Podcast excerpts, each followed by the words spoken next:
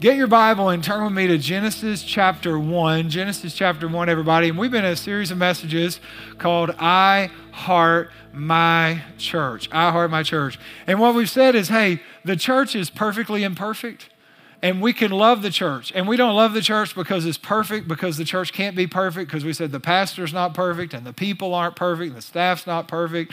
Nothing's perfect. The only perfect one here is God, right? Um, but it is perfectly imperfect. And God loves the church, and God, church was, the church was God's idea.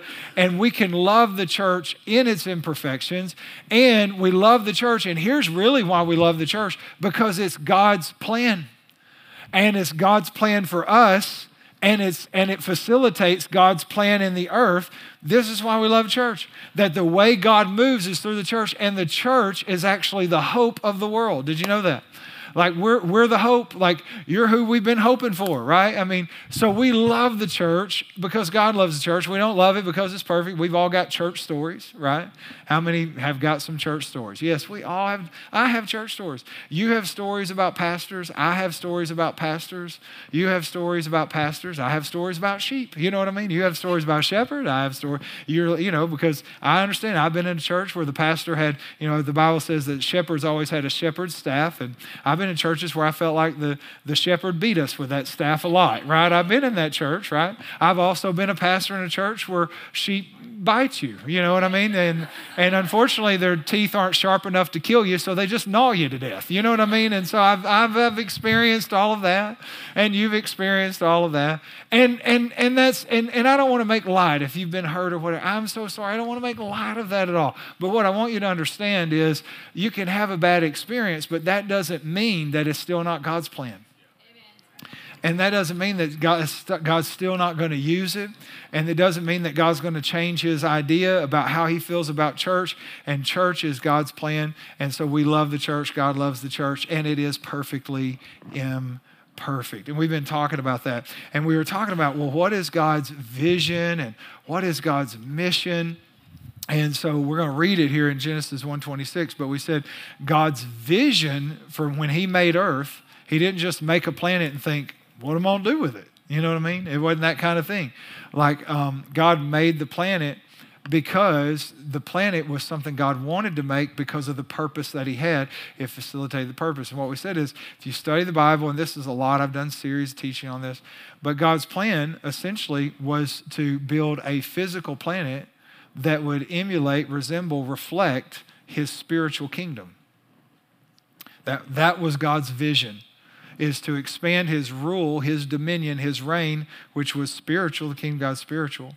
But he wanted to extend it, that rule, over a physical planet. And so he made a planet. And in order to facilitate the expansion of his rule over the earth, he made man which is why we're made, which is what we're talking about, which is how we get to Genesis chapter 1, verse 26. Most of the time, churches, and we do too, we definitely believe in the Great Commission. Churches talk a lot about the Great Commission.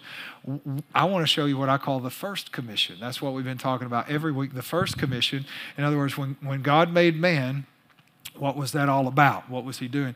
Genesis chapter 1, verse 26, and it says, Then God said, Let us make man in our image, according to our likeness and let them have dominion over the fish of the sea, the birds of the air, the cattle, the earth, and over every creeping thing that creeps upon the earth. And I said this in week two, but it is good. It's a promise of Scripture right there. You can underline it. Genesis 126 gives you authority over creeps.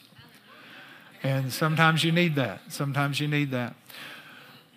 But here is God wants a physical planet to reflect a spiritual kingdom. And in order to accomplish that, he makes man. He says, Let us make man.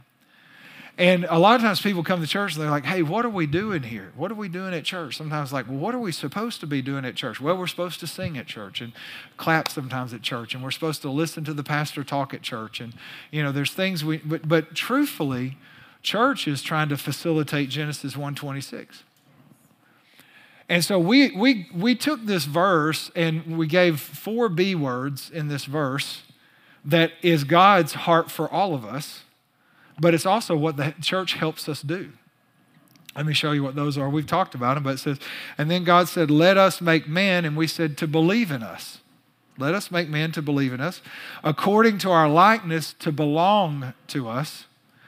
um, oh, sorry, let us make man to believe in us, in our image, to belong to us, according to our likeness, to become like us, and let them have dominion to build like us. So let me say it again. Let us make man believing, in our image, belonging, according to our likeness, becoming, and let them have dominion, building. And we said, this is actually God's plan for every person. This is God's plan for you. To this, you were made. To this, you were called. This is what God wants us all doing. And so we said, when, when we decided to say, what is the mission of Pathway Church? We said, well, we want our mission to be what God's mission is. So the mission of Pathway Church is to help everyone believe in Jesus, belong to a family, become a disciple, and build God's kingdom. And then we went further because we want to tell you how we do that. Like at the core of those ideas, how do we do believing, belonging, becoming, and building? Well, we said believing is, is worship experiences. That's where we, we exercise our faith. That's where our faith is strengthened and built up, and we're encouraged and we believe. Also, when we come together and we hear the Word of God, sometimes we learn things about God we didn't know before, and we have a new way to believe God that we didn't even know we could trust God in that way before, but now we can believe. So we're believing and continuing to believing, and we do those in worship experiences, and that can be prayer experiences, weekend experiences, student experiences, kids experiences. That's where we come and we believe God and we continue to believe God. We grow in our faith, right? That, that's, that's how we do that. Belonging, we said life groups, like life happens in a group. You need your people. When Jesus wanted to step into his purpose, he started a life group. Right? And so we said, belonging, that's where we belong. It's where we connect. This, it's hard to, hard to know people on a weekend because we're in and out and there's multiple services. But in, in our life groups, that's where we get connected. And then we said, becoming, this is a process. We talked about this last week. This is a process of being conformed to the image of God. And we said that takes steps of faith, and we call them next steps. But it's a continual process of becoming a disciple and following the teachings of Jesus and following the way of Jesus and then this week, we want to talk about building. Building. Um, I call this message Made for This. Made for This. Let's pray together. Father, thank you so much. Thank you so much that we are here in your presence. God, it's not just that we've gathered, there's a lot of gatherings. But what is so significant about this gathering is this is a gathering with you in your presence. Don't let us miss you. Speak to our hearts. Help us to hear. In Jesus' name, amen. So God made Adam to believe in him, belong to him, become like him, and build. God is a builder. In fact, that's how the whole Bible opens up. God is a builder. In the beginning, God created right? God built all creation. Then we just read verse 126. Then God built man. He said, Let us make man. And he took dirt, the Bible says, and he took his breath and he built man. God is a builder. And God created us to build because the Creator is ultimately a builder. He created us to build, and He called us to build His kingdom. That's really why we're here. We're not actually here just waiting to die. Like I remember growing up, you know, as a kid, you catch what you can catch, but but I didn't always understand what we did after we got saved. Like I knew we loved God, I knew we came to church. Like I knew that's what Christians do, right? We get saved and we get in church and we come to church and and we sing and we say amen. You know, like I know that's what we're supposed to do, but I never really understood that, yes, that's a very necessary part. We're going to talk about that part. But the truth of the matter is, the goal of God wasn't just to, to, to get us saved. The goal of God was that His kingdom would come to the earth, and we were called to facilitate the expansion of His kingdom on the earth. That's the purpose that we have. And so we are called, just like Adam, to build the kingdom of God. So then the question is well, how do you build the kingdom of God? I'm so glad you asked. That'll make it less awkward when I tell you. So let me give you three ways we build the kingdom of God. I'm not saying there are obviously more. To me, these are the big three. Three ways we build the kingdom of God. Number one, praying. Talking about building. Number one, praying. We were made for this, praying. Um, in Matthew chapter 6, it's where we have what we typically call the Lord's Prayer. It's, it's not actually Jesus' prayer, it's more a teaching or explanation of prayer. It's a model of how to pray, if you will. We know it's not Jesus' actual prayer because it has the confession of sin and Jesus never sinned. Jesus' actual prayer, where he actually prayed for you and for me, is in John 17. This, though, is Jesus' teaching on prayer or explanation of prayer in response to his disciples saying, Lord, would you teach us to pray? By the way, they were with Jesus about three years during his ministry. They saw countless miracles. They saw him walk on water. They saw him change water into wine. They saw him cast out demons and heal blind people and heal lame people and raise the dead. And yet, the only thing they asked Jesus to teach them is how to pray. Now, maybe I wouldn't have been that smart. Like right after the wedding in Cana, I'd been like, Jesus, that was cool. Show me how to do the water into wine thing. I will get invited to every wedding. Marty's here, party's here. You know, what I mean, it's like, you know what I'm saying? Like, that's pretty cool. Or like, Lord, teach me to walk on water. I will never need a bass boat. I can just go right out to where the fish are. Like, those are some cool things to learn from Jesus. Teach me to heal. Teach me to, to cleanse the leper. No, they said, Teach me to pray. I think they understood that everything they saw Jesus did correlated with the time he spent in prayer. I think they would watch him as the Bible says many times Jesus would draw away or he would he would go away or before the breaking of day he would go to the garden or he would go to a place a solitary place and he would pray.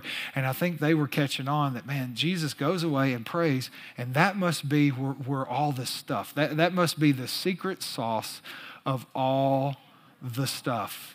And I think they they understood that. And so when Jesus says teach us or when, when, when, when they're talking and the disciples say, Teach us to pray, Jesus says, Okay, let me give you a model. Let me give you an outline of prayer. And I think that's really, this to me is a great prayer outline. You can pray through it. There's books that have been written on that. But but he says, Pray this way, Our Father who art in heaven. Now, every, almost every word of this is rich in significance and meaning because they had never prayed to Father before. They'd always prayed to God. But he said, Our Father who art in heaven, holy is your name. And he says this Your kingdom come your will be done on earth as it is in heaven. Isn't this interesting? It's like the first thing after we've connected to God through relationship and we've worshiped God, our Father, you know, who art in heaven, holy is your name. And then it starts. This is where the petition starts.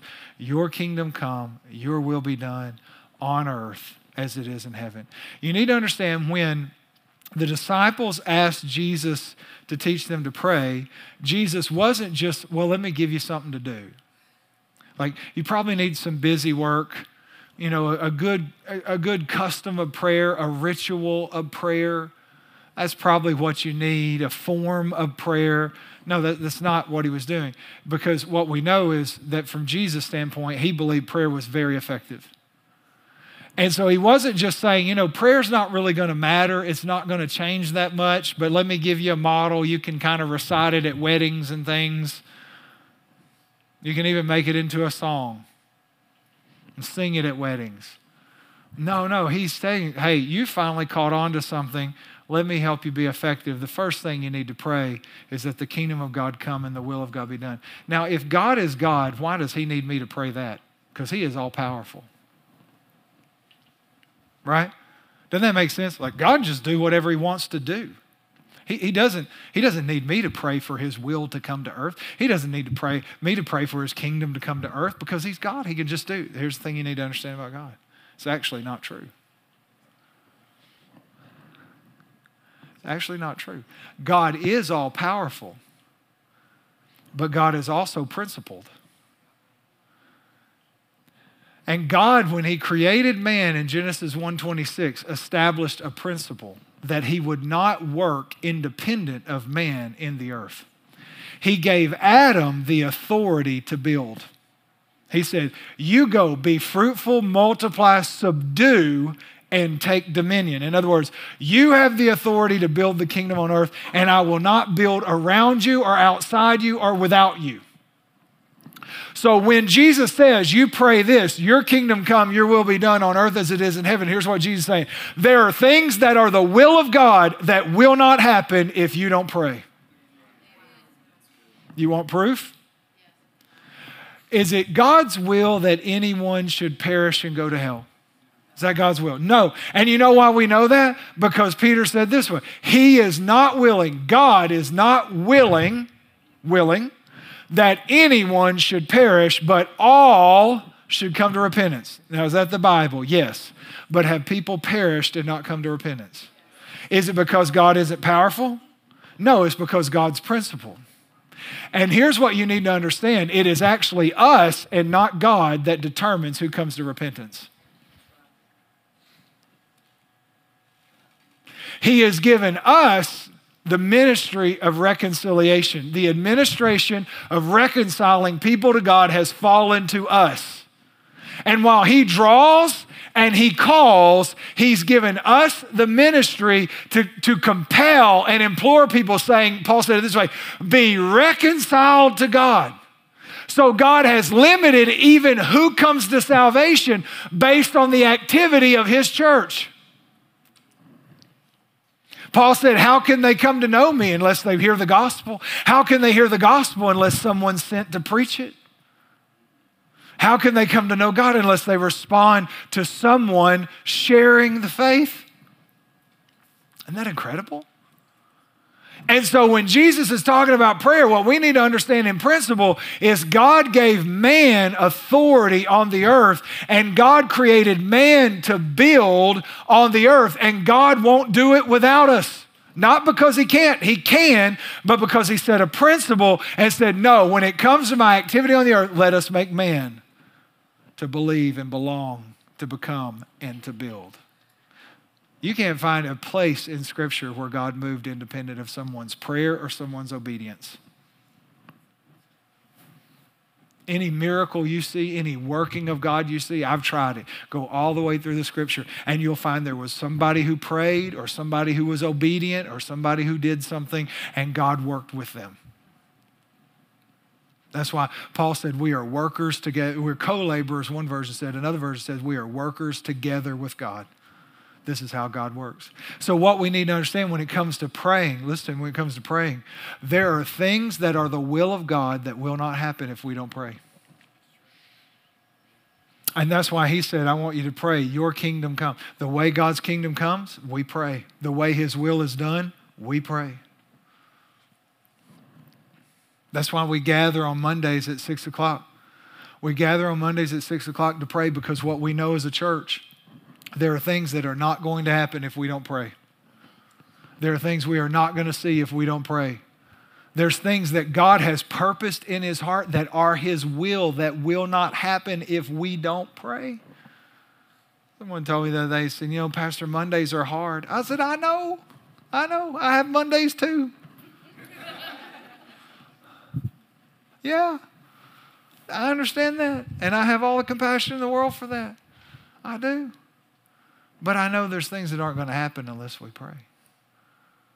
And we've seen incredible things. We've seen miracles. We've seen people healed. We've seen families restored. We've seen people saved. We've seen wonderful things. You know what happened? Because somebody prayed. I think in our lives, we should have a, a list of things we pray for. And let me tell you one of the secrets, I, I think is a secret. I don't think I learned this. I probably heard it somewhere.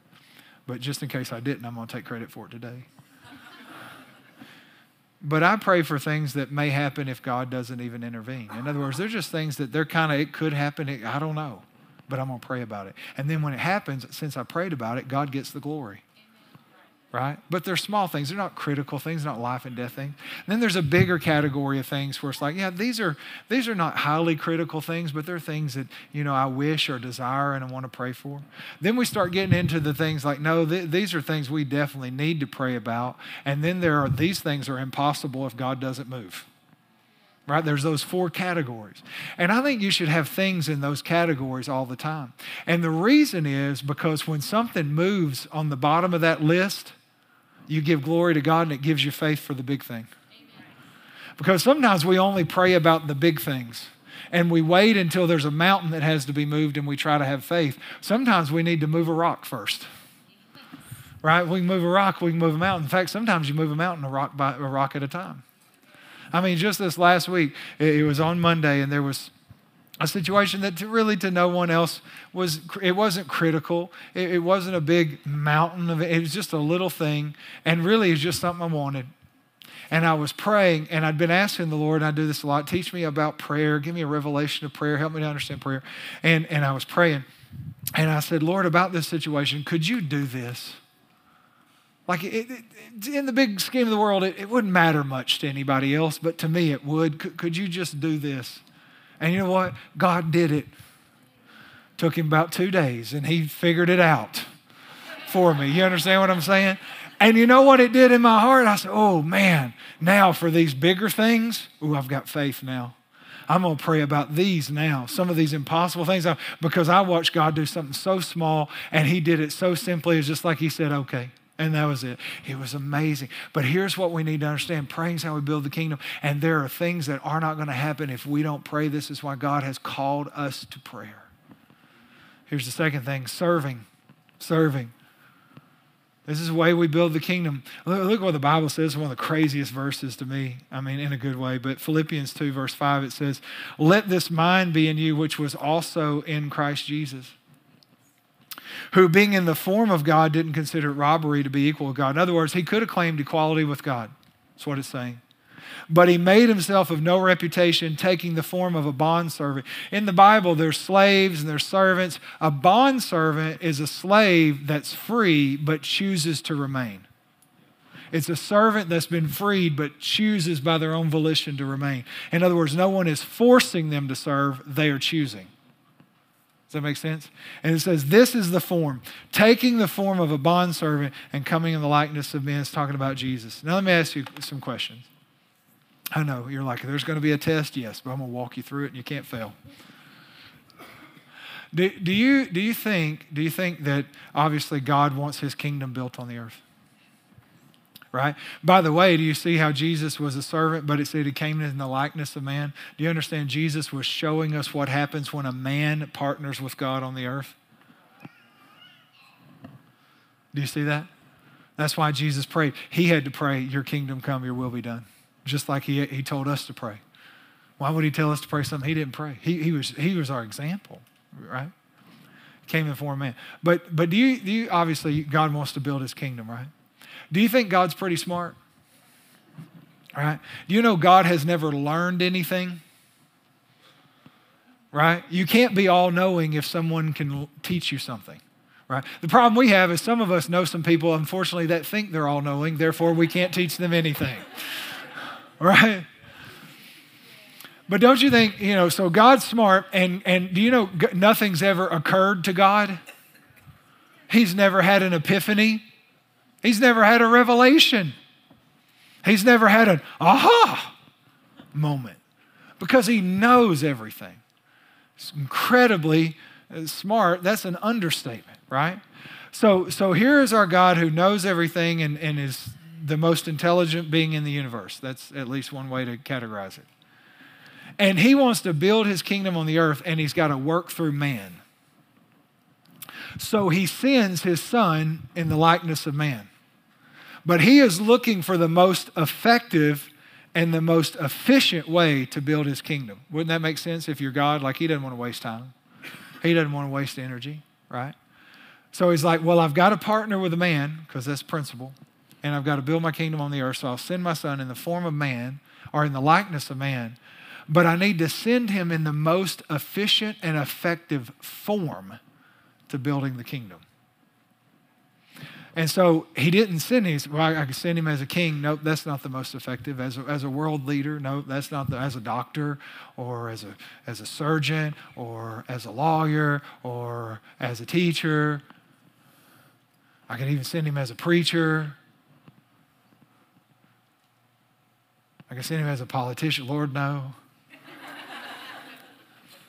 What's the most effective form? If I want to build the kingdom and I want man to build the kingdom, what's the most effective form? I'll send him in the form of a servant. The most effective form you can take to build the kingdom is serving. In fact, every person that comes into the kingdom is served into the kingdom. Like in all the years of Pathway, we've seen hundreds of people baptized, Uh, literally hundreds and hundreds of people accept Christ. They were all served. Someone invited them, someone welcomed them.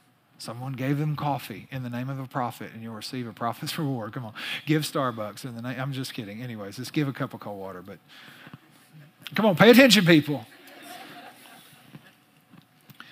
Someone helped them check their children in. Someone ministered to their children so they could sit in here. Someone led them in worship, put words on screens. I mean, they were served into the kingdom. Every person. Sir, that's how you got into the kingdom. You were served in the kingdom. That's why John 13, Jesus, in the form of a servant, if you will, with his followers in the Last Supper, the night that he was betrayed, he starts the Last Supper by taking off his robe and putting on a towel and taking the form of a servant and washing their feet. And here's what he's saying I'm showing you what New Testament ministry looks like. Like, this is it. This is it's what New Testament ministry looks like. It looks like serving. It's what we're called to do. When we serve, when we love others, when we serve others inside the church and outside. That's why we do, that's why we have a serve team. We don't actually have a serve team because we just want to make people do things. Because we're bored. And we're like, you know what we can make them do? we can make them run around with cameras and take pictures. That'd be fun, wouldn't it? You know what we can make them do? We can make them serve coffee. No. The reason we do those things is because that's the most effective form building the kingdom. And you learn that at church and then you take it outside. Like for the New Testament church, it's a foreign concept to be a Christian and not be serving. And there are people who say, Well, I don't know, I don't know, I don't know, Pastor, I just don't feel called to serve. Give me your phone number. I will call you right? People say, I just don't feel led. Get a fishing weight, put it in your pocket. Every time you reach for your keys, you'll feel led. Sometimes we wait on some kind of feeling or some kind of calling for things God's already made very clear. Right? And, and, and, so when we serve, look, you'll never be more like Jesus took the form of a servant. You will never look more like Jesus than when you serve. Do you know that? You'll never look more like Jesus than when you serve, because that's the, that's the form he took. And, and we need to understand that if serving is below us, the kingdom is beyond us. Right? Because this is how we build the kingdom praying, serving. Now, here's the last one. I'm going to tell you. I know today's message is a little bit like broccoli. Like everybody likes ice cream sundaes. Everybody likes chocolate and peanut butter. And I love to preach those messages about the grace of God. Oh, I do. And about how God loves everybody. And we're all going to make it. I believe those things. But you know, you just can't live on ice cream all the time. Sometimes you need some greens. And I know today's message is kind of like, Lord, Pastor, you're talking about, you know, praying, and I struggle with prayer, serving, I struggle with serving, and now point three, it's going to get worse. I'm just going to warn you. But here's what I'm saying if you'll stay with me, I'm going to end on ice cream. Okay? If you can make it to the end of point three, we're going to get ice cream together. Okay? Point number three giving. Oh, Jesus. Oh, Lord. Oh. There's a guest right now saying, You invited me to this church today? yes, Martha, we did. Or Karen. um, Amen, Rebecca. Um, yes, we did. Giving. You know, it is how we build the kingdom. I'm going to show you how it is. But but when I was thinking about this, I said, God, you know, I know you want me to talk about this. And giving sometimes hard to talk about in church. There are people get excited about giving. There are people who don't get excited about giving. There are people that have maybe had bad experiences that I certainly understand. There's been abuses. Anything God has given us has been abused. Right? And and do you understand God gave us giving?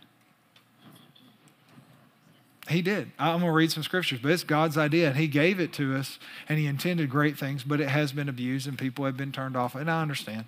I just want to remind you before I talk about giving, you're in a church that's never taken an offering. So before the enemy jumps on your shoulder and says, He's just after your money, if you've never given any money to this church and you never give any money to this church, I want you to know you're welcome here. Right? And you're not a second class citizen because we don't go through checking giving to decide who we're going to give better treatment to or whatever because we read the book of James and we understand that really hurts God's feelings.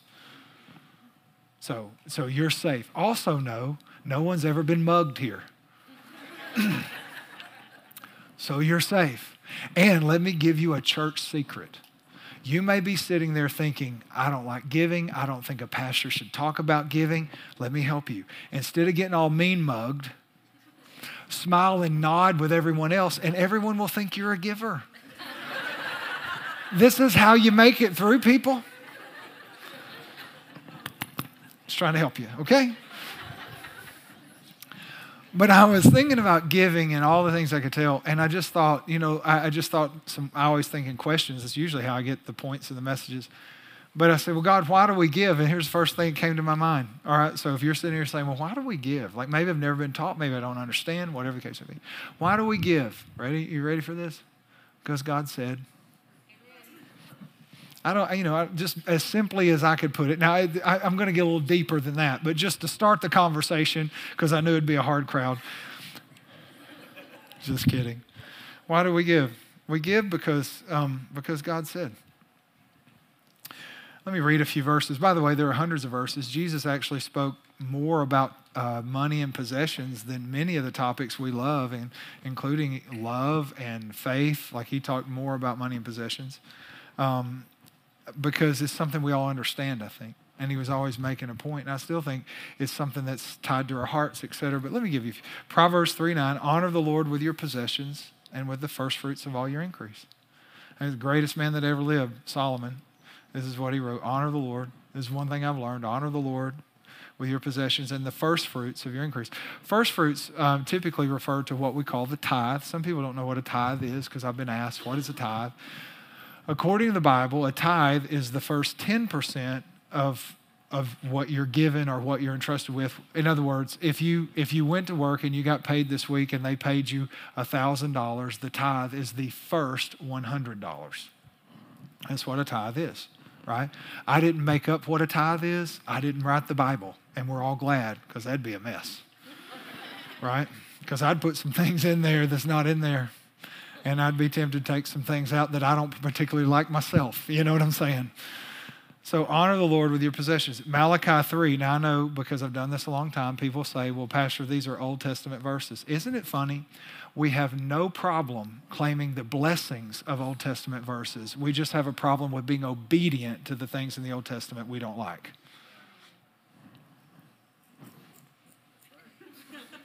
I just want to say I love you and I'm your friend.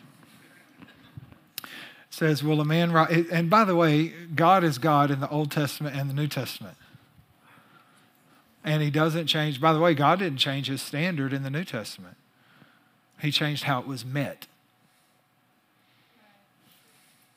It was met by grace and not by the work of flesh. But he didn't change the standard. So, anyways, let me, I just, you know, trying to help people. Well, the man robbed God, yet you have robbed me. And you say, In what way have we robbed you? By the way, I don't have time to teach this. I'm going to try to go a little faster. When God's saying you've robbed me, I, I've read it, I've studied it. Here's what I honestly believe he's saying, You've robbed me of being able to bless you the way I want to bless you. That's what he's really saying. Because God, I, God doesn't actually need our money. He, you know, sewer pipes are made of gold up there. You know what I'm saying? I mean, he doesn't need our money. But, what, but he does want to bless us because he's a loving God. He's a good father. So he said, You've robbed me. And he said, In what way? Well, in tithe and offering. And then look at this. He said, You're cursed with a curse.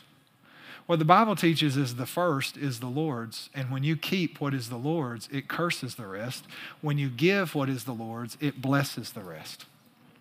That's, that's why the tithe is so important. That's why he's saying you're cursed because you kept the tithe. But if you give the tithe, you, then you wouldn't be robbing me of an opportunity to bless you.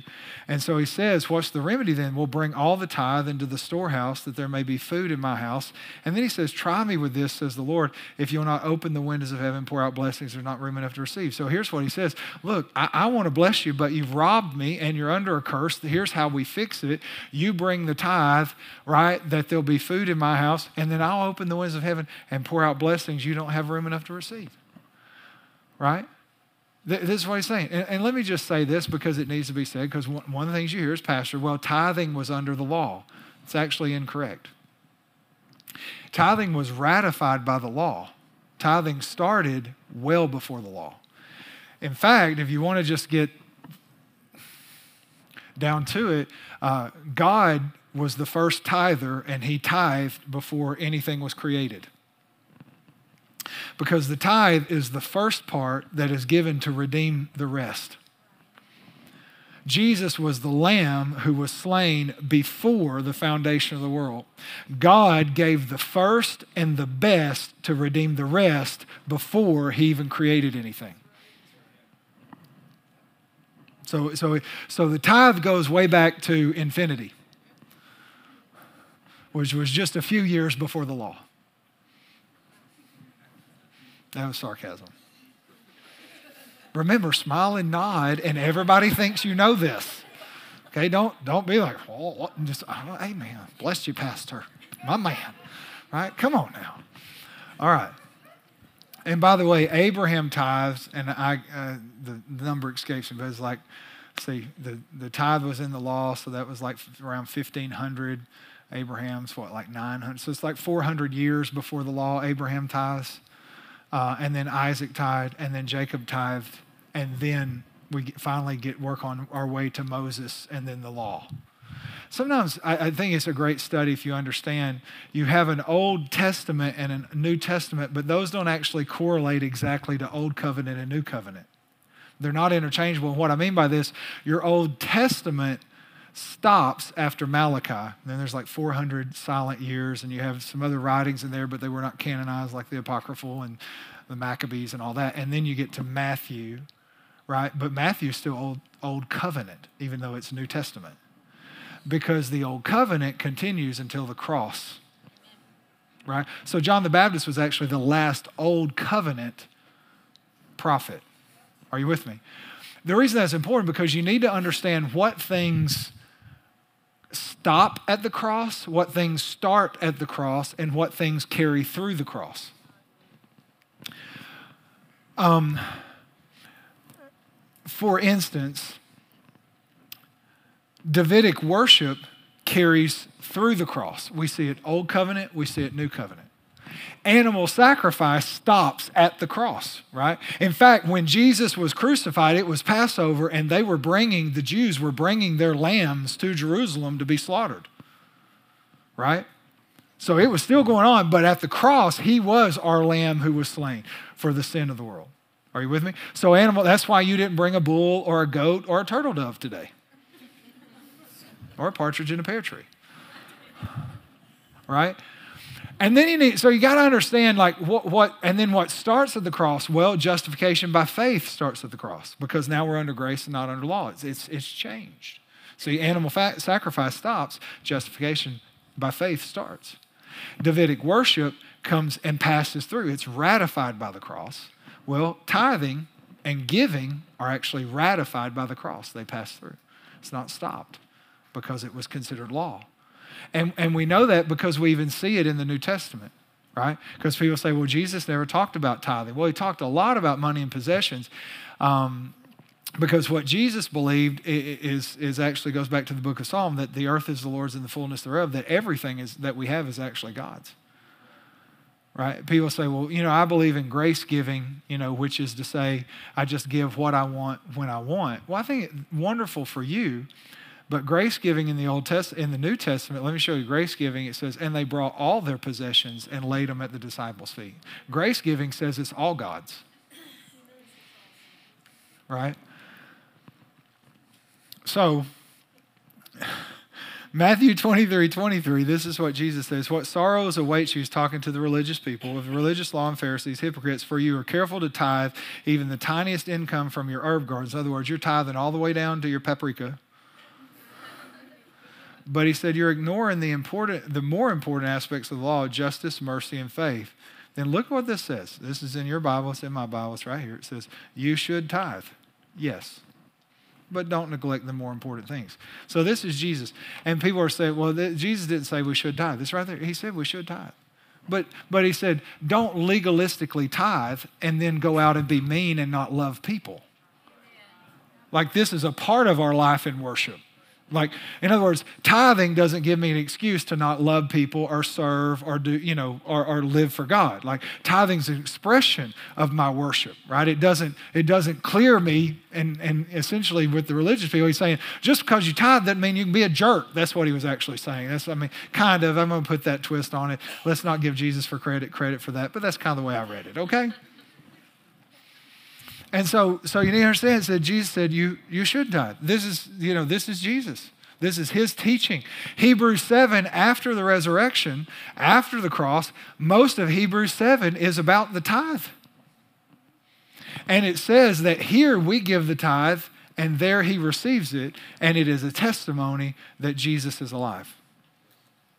Like, like it's the teaching. I, I, just want to point that out, and there's a lot that can be said about all that, but I want you to understand it was all God's idea. Giving and tithing is God's idea. Just nod and say, yes, amen. Everybody think you do it, right? And, and here's why we give because giving changes us, it transforms our heart. You can see this in Deuteronomy. There's a correlation in Deuteronomy uh, between tithing, uh, between tithing or giving and our heart. But Jesus said it this way: wherever your treasure is, there your heart will be also. It didn't say where your heart is, your treasure will be. It says where your treasure is, your heart will be. Do you know why we want to put our treasure in the kingdom of God? Because it's where we want our heart. Right? We want our heart to be transformed. Like when, when, when we give, it, it changes us. When we give, uh, uh, Malachi said this, we'll give and that there be food. Uh, King James says meat but food in the house of God. That's another reason we give. We give because it does ministry when we give. Like every month here, or every, really every day, but every month, every day, we do ministry here. And it's because people give. Think about this if no one gave right now, you wouldn't hear me because I wouldn't be here. If no one gave, you wouldn't hear me because there wouldn't be a sound system. If no one, if no one gave, you wouldn't be here because there wouldn't be a seat and there wouldn't be a building, and it wouldn't be air conditioned. And yes, we keep it just frigid enough that you're on the edge of hypothermia, but not there quite yet. And that's just to keep you awake, also to help your metabolism. You're welcome.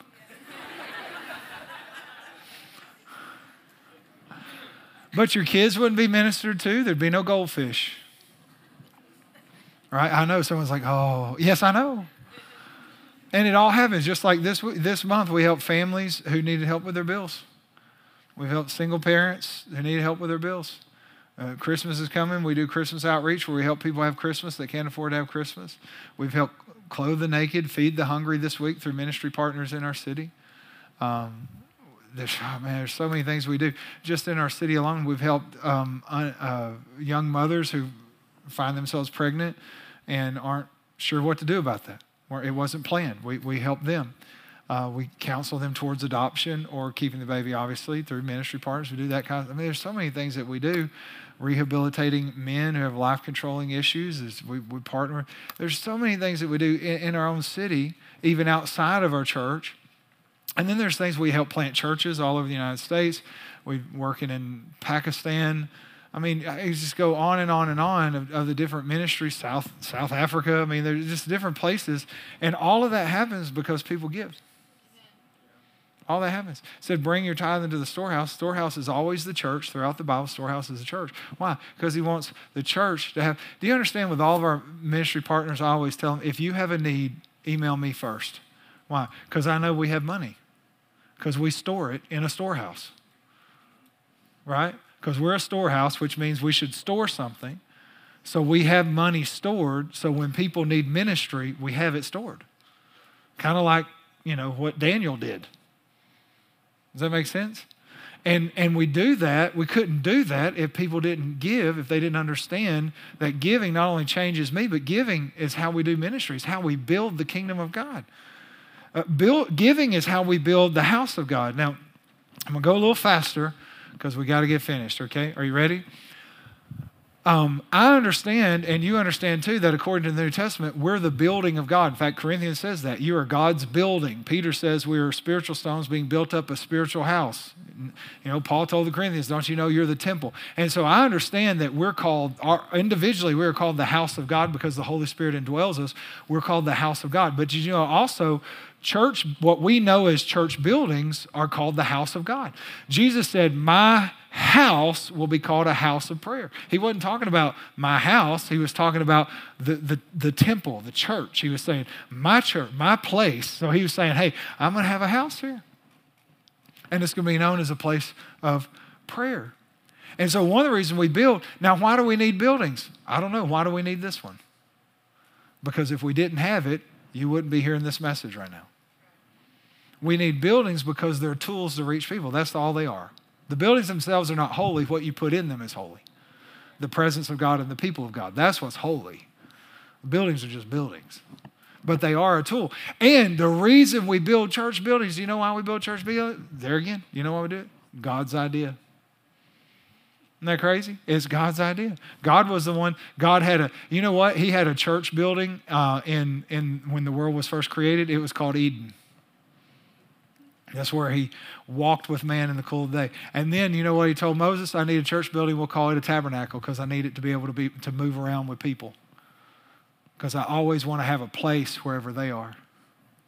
And then he said, Well, now that we're settled in Jerusalem, we'll build a temple. Churches were all churches, places that we meet with God, places that were transformed. Those were always God's idea. We need a place to believe, belong, become, and build. We need it. Um, in Exodus 25, verse, verse 1, this was the, the, the passage that God gave me 15 years ago about this church when it was time to start the church. This is what the Lord said. Then the Lord spoke to Moses, saying, Speak to the children of Israel that they bring me an offering. This is exactly what we did with Build. Hey, children of Israel, bring the Lord an offering. He says, from everyone who gives it willingly. That's, this is because of this verse. It's why we t- it's why we actually don't take offerings, but we receive them. It's why we don't pass a plate, if you will, because of this verse. What God said is, I want people to give, but I don't want you to take. Because I don't want to give them through compulsion or manipulation. I want them to give because they have a willing heart. So that's why he says, for everyone who gives it willingly, willingly with his heart, they, then you'll take an offering. That's why I said, if you want to give, you can text to give, you can give on the app, you can give in the offering boxes, however you want to do it. If you have a willing heart to give, give. If you don't have a willing heart, that's between you and the Lord. I, this, all I, it's not something for me to worry about. Y'all got to work that out. Right? No shame, no guilt, no condemnation. You never give a dime, you're welcome here. Right? But he said, and this is the offering you'll take. And then he gives all these different materials, right? Then verse 8, this was the verse that the church was started on. And let them make me a sanctuary. Why, God? Why do you want us to take an offering and build a building? Let them make me a sanctuary that I may dwell among them. This is what God told me that day as I was walking and praying. He said, I want a place to meet with my people. I want a place to dwell together with my people. I want you to build me a place. And I said, Yes, sir. Exodus 25, 22, it says this, talking about this place that God meets us. It says, And there I will meet with you, and there I will speak with you. This is the reason we gathered here today, just not out of ritual, uh, ritual not, not out of some dead rigor of religion, if you will. We have gathered here today because we want to meet with God. We've gathered here today because we know if we gather, God will gather and God will meet with us and God will speak with us. And we're hoping you, just, you and me, we're hoping just like this week, I was praying for you and I was praying for the weekend. And Milo and I were going around the neighborhood. And when I really get fired up, he loves it because he gets a better exercise. Because if I get real excited praying, we go faster because most of the time this doesn't move fast. I'm more saunter. So, but if I get fired up praying, boy, And we're going around the neighborhood, and I started praying, Lord, anything is possible when we gather in your house. Anything is possible when we meet in your name. All things are possible because of God, right? And I started praying that verse, and then I thought about the all things or the anythings, and I thought the anything could be someone gets saved this weekend. That could be the anything. The anything could be a relationship restored. That could be the anything. The, the anything could be someone who struggled with anxiety and depression, and God frees them. That could be the anything or the all things. The all things things. That could be the thing, right? God could do that thing when we gather in His name, in His house. Jesus said, Where two or three are gathered together in my name, I will be in the midst of them. The reason we build the kingdom of God and build buildings for the kingdom of God is so people can meet with God and hear God and be transformed by God. That's why we do it. Because God said you need a place together. Don't forsake the assembling of yourselves together. We need a place to gather together because we need a place to believe, belong, become, and build. Now, here's the, here's the last thing I want to tell you. Here's the ice cream. Are you ready for the ice cream? Oh, it's good too. It's a good flavor. It's whatever your favorite flavor is. And if you're lactose intolerant, today you're lactose tolerant because God does miracles, everybody. He does miracles. Here's your ice cream. This is this I believe is a principle from the Word of God that I've seen. And that is this. When we build God's house, God builds our house. When we build God's kingdom, God builds our house. When we build God's house, God builds our house. Let me show you the verse. 2 Samuel 7, verse 11, this is God talking to David. Now, you know, David, King David, had put it in his heart to build the temple and he saved up all the money and all the supplies to build the temple, but God didn't let him build the temple. God wanted Solomon to build the temple. And there's a lot of reasons, and we'll just leave it at that, okay? In fact, if you were to put a dollar amount on the material that David saved to build the temple, it would be in the hundreds of billions of dollars. If not just a million, not just a hundred million, it was in the hundred, just the gold and silver alone would be uh, two, two, three hundred million dollars. Not even talking about all the other stuff, right? And so David had it in his heart to build God a house, right? But Solomon ended up being the one. But this is what God says Since the time that I commanded judges to be over my people Israel, and I've caused you to rest from all your enemies, also the Lord tells you that he will make you a house this is what he's telling David. He will make you a house. When your days are fulfilled and you rest with your fathers, I will set up your seed after you, who will come from your body, and I will establish his kingdom.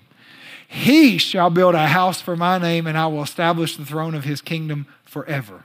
I will be his father, and he will be my son. If he commits iniquity, I will chasten him with the rod of men and with the, and with the blows of the sons of men. But my mercy shall not depart from him as I took it from Saul, whom I removed from before you. And your house and your kingdom shall be established forever before you. Your throne shall be established forever. This is what he said David, because you set your heart to build my house, I'll build your house. Um, several years ago, a couple years ago, a few years ago, whenever we first started the campaign for the first part of the building, this is the first $5 million to get the infrastructure and concrete and steel and all that. Um, you know, we were talking about it. At the time, my son, my oldest son, Luke, was 16 years old. And, um, and he was saving money for a car. In my, my system, I have the, the, the 405 straight plan, which is if the kids want a car, they, they save and I match it right? So if they save $5,000, then I would match it $5,000 and they would buy a $10,000 car, you know, that kind of thing. And so Luke was saving his, his money for a car, and he had a significant amount of money. He was getting close to having enough for a car. And we were talking about the, the, bu- the building and build and all that, and and Luke came to me one Sunday afternoon. He said, Dad, I feel like God wants me to give my car money to the building. And I mean, it's a 16 year old. I mean, I remember when I was 16, like, give me some, give me my, I want, I, I need my ride. I got places to be, y'all. Right? And he said, I think I'm supposed to do this. Well, I was excited, but I wanted him to, to make sure it was Lord. I said, Why don't we pray a day or two and let's let the Lord confirm it? I just want to make sure it wasn't an emotional impulse that he was being making a decision led by the Lord. Well, he came back a couple days to Dad, I'm praying about it. I still feel like this is what the Lord's speaking. I said, Then, son, give it. So he gave it. We didn't advertise that. It's not like I stood and say, Guess what? You know, in the moment. Um, the other side of that was what I committed to give would have bought him two cars. Just personally, what I committed to give. And, and I don't talk about that a lot, but what I was given was a, a large amount of money for me. It, for you, it may not have been. For me, it was a large amount of money. But it was enough I could have bought him two cars. Um, so I knew he needed a car, and I knew he was giving away his car money, and I knew I was giving away money for, in other words, there wasn't any money for a car. That's what I'm trying to say. Right? It wasn't like, oh, dad, just go cut a check now. But he gave it. I gave what I was going to give. It was about a week later, I get a call. Someone that, that I knew said, Hey, does Luke have a car yet? And I said, No, I don't think they knew any of this, as far as I know. We'd like to give him a car.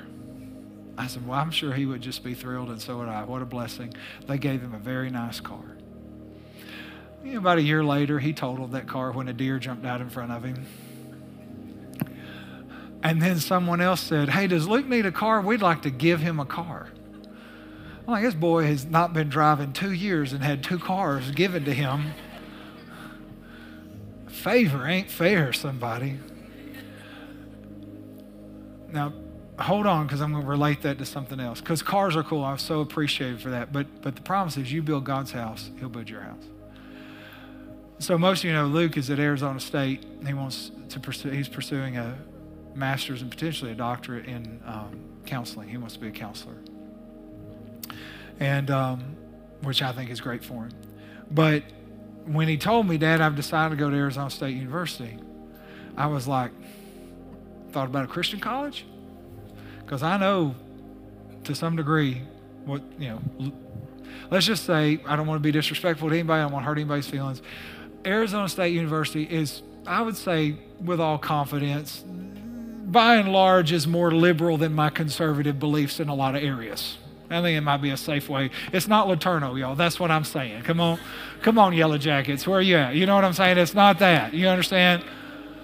And and I was worried. I'm like, man, he's going to be, you know, 1,200 miles away from home, at a state school with, I'm sure, people that are teaching that do not have my Judeo Christian values. And I was worried, and I went to the Lord and I said, Lord, you called this boy to serve you. He is a gift from you, and his earthly daddy is worried. And God took me back to that offering, and He said, Don't you worry, because I have his heart. Yes, sir. Well, I took him out there. We drove across Texas for eight days. And um,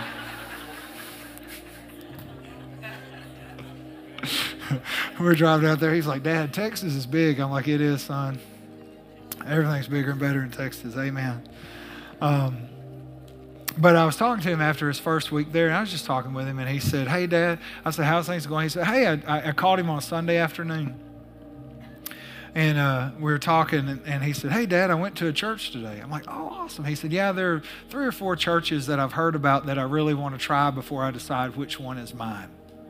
Now, I didn't tell him he had to go to church. He's 20 years old. You can't make a 20 year old go to church, especially when he's 1,200 miles away but he went to church. And I was like, praise God. And then next conversation, he finally found the church that he's like, I, I like this church, Dad. And it was one, Brittany, who works on our staff, had directed him. She sent him a message. And, and, and so he went, he really connected there. And, and I was like, oh, okay, found church, Lord, just want to go to church.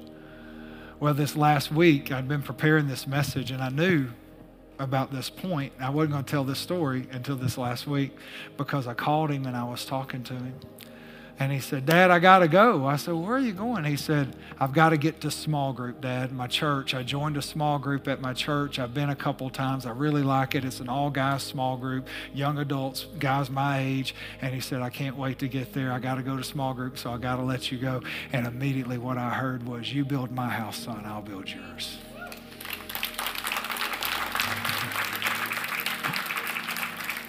I want you to know God's created you. You were made for this. You were made to build the kingdom. Praying, serving, building, praying, serving, giving. You were made to build the kingdom. But I want you to know, I want you to know something. If we'll get busy building his kingdom, he'll build our houses. Amen. Amen. Why don't you stand with me?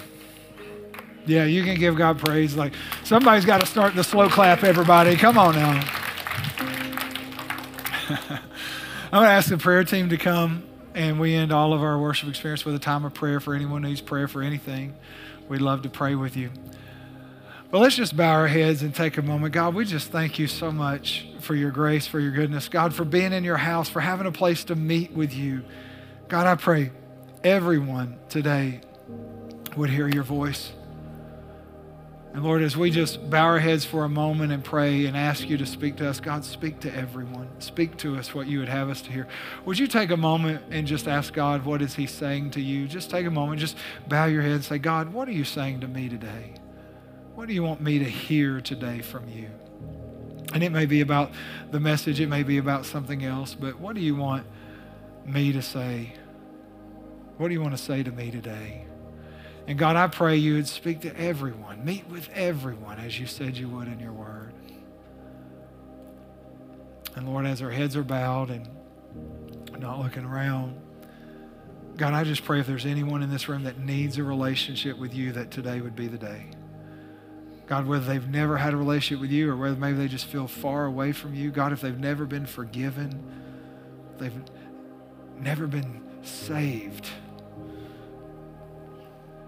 God, I just pray you would draw them to you. And, and right now, no one's looking around. We're all just asking God to speak to us. But if there's just anyone in this room, anyone watching online who needs a relationship with Jesus, like you feel far away, you need to be forgiven, whatever the case may be, you, you, you, you want to come and be close to God, have a good relationship with God, have a real relationship with God, hearing Him, speaking to Him, living with Him. If that's you, I want to pray for you. I'm not going to embarrass you, call you out in any way. I just going to ask you to lift your hand in just a minute. No one else is going to be looking around, and you're not lifting your hand for me, you're lifting it for God. Just to say, God, here I am. I want a relationship with you. It's just a kind of an act of faith to say, God, this is me. This is what I want. And so no one's really looking around at all. But if that's you and you're like, I need a relationship with God, I, I need to be forgiven, or I want to know Him, I want to be close to Him. Maybe I know that I'm not living for Him, but I want to live for Him. Whatever it is, then I want to pray for you. So no one's looking around. If that's you, I just want you right now, just lift your hand up to God. Say, God, here I am. Here I am. Yeah, God bless you. Thank you. Yeah, God bless you. Thank you. Awesome. So proud. Celebrating with you. If you if you lifted your hand, the Bible says that we would believe God in our heart and we confess him with our mouth that Jesus with our mouth that Jesus is Lord, we're saved. And so that's what we're going to do. The prayer, all the words are not that important. It's the heart, it's the confession. But if you lifted your hand, you, you, would just pray something like this. You'd say, God, I believe you. I believe in your son Jesus. I believe that he died and rose again for me. And I ask you, God, forgive me and make me a new person, a new creation, as your word says. Help me to live for you the rest of my life. In Jesus' name. God, I pray as they prayed that prayer.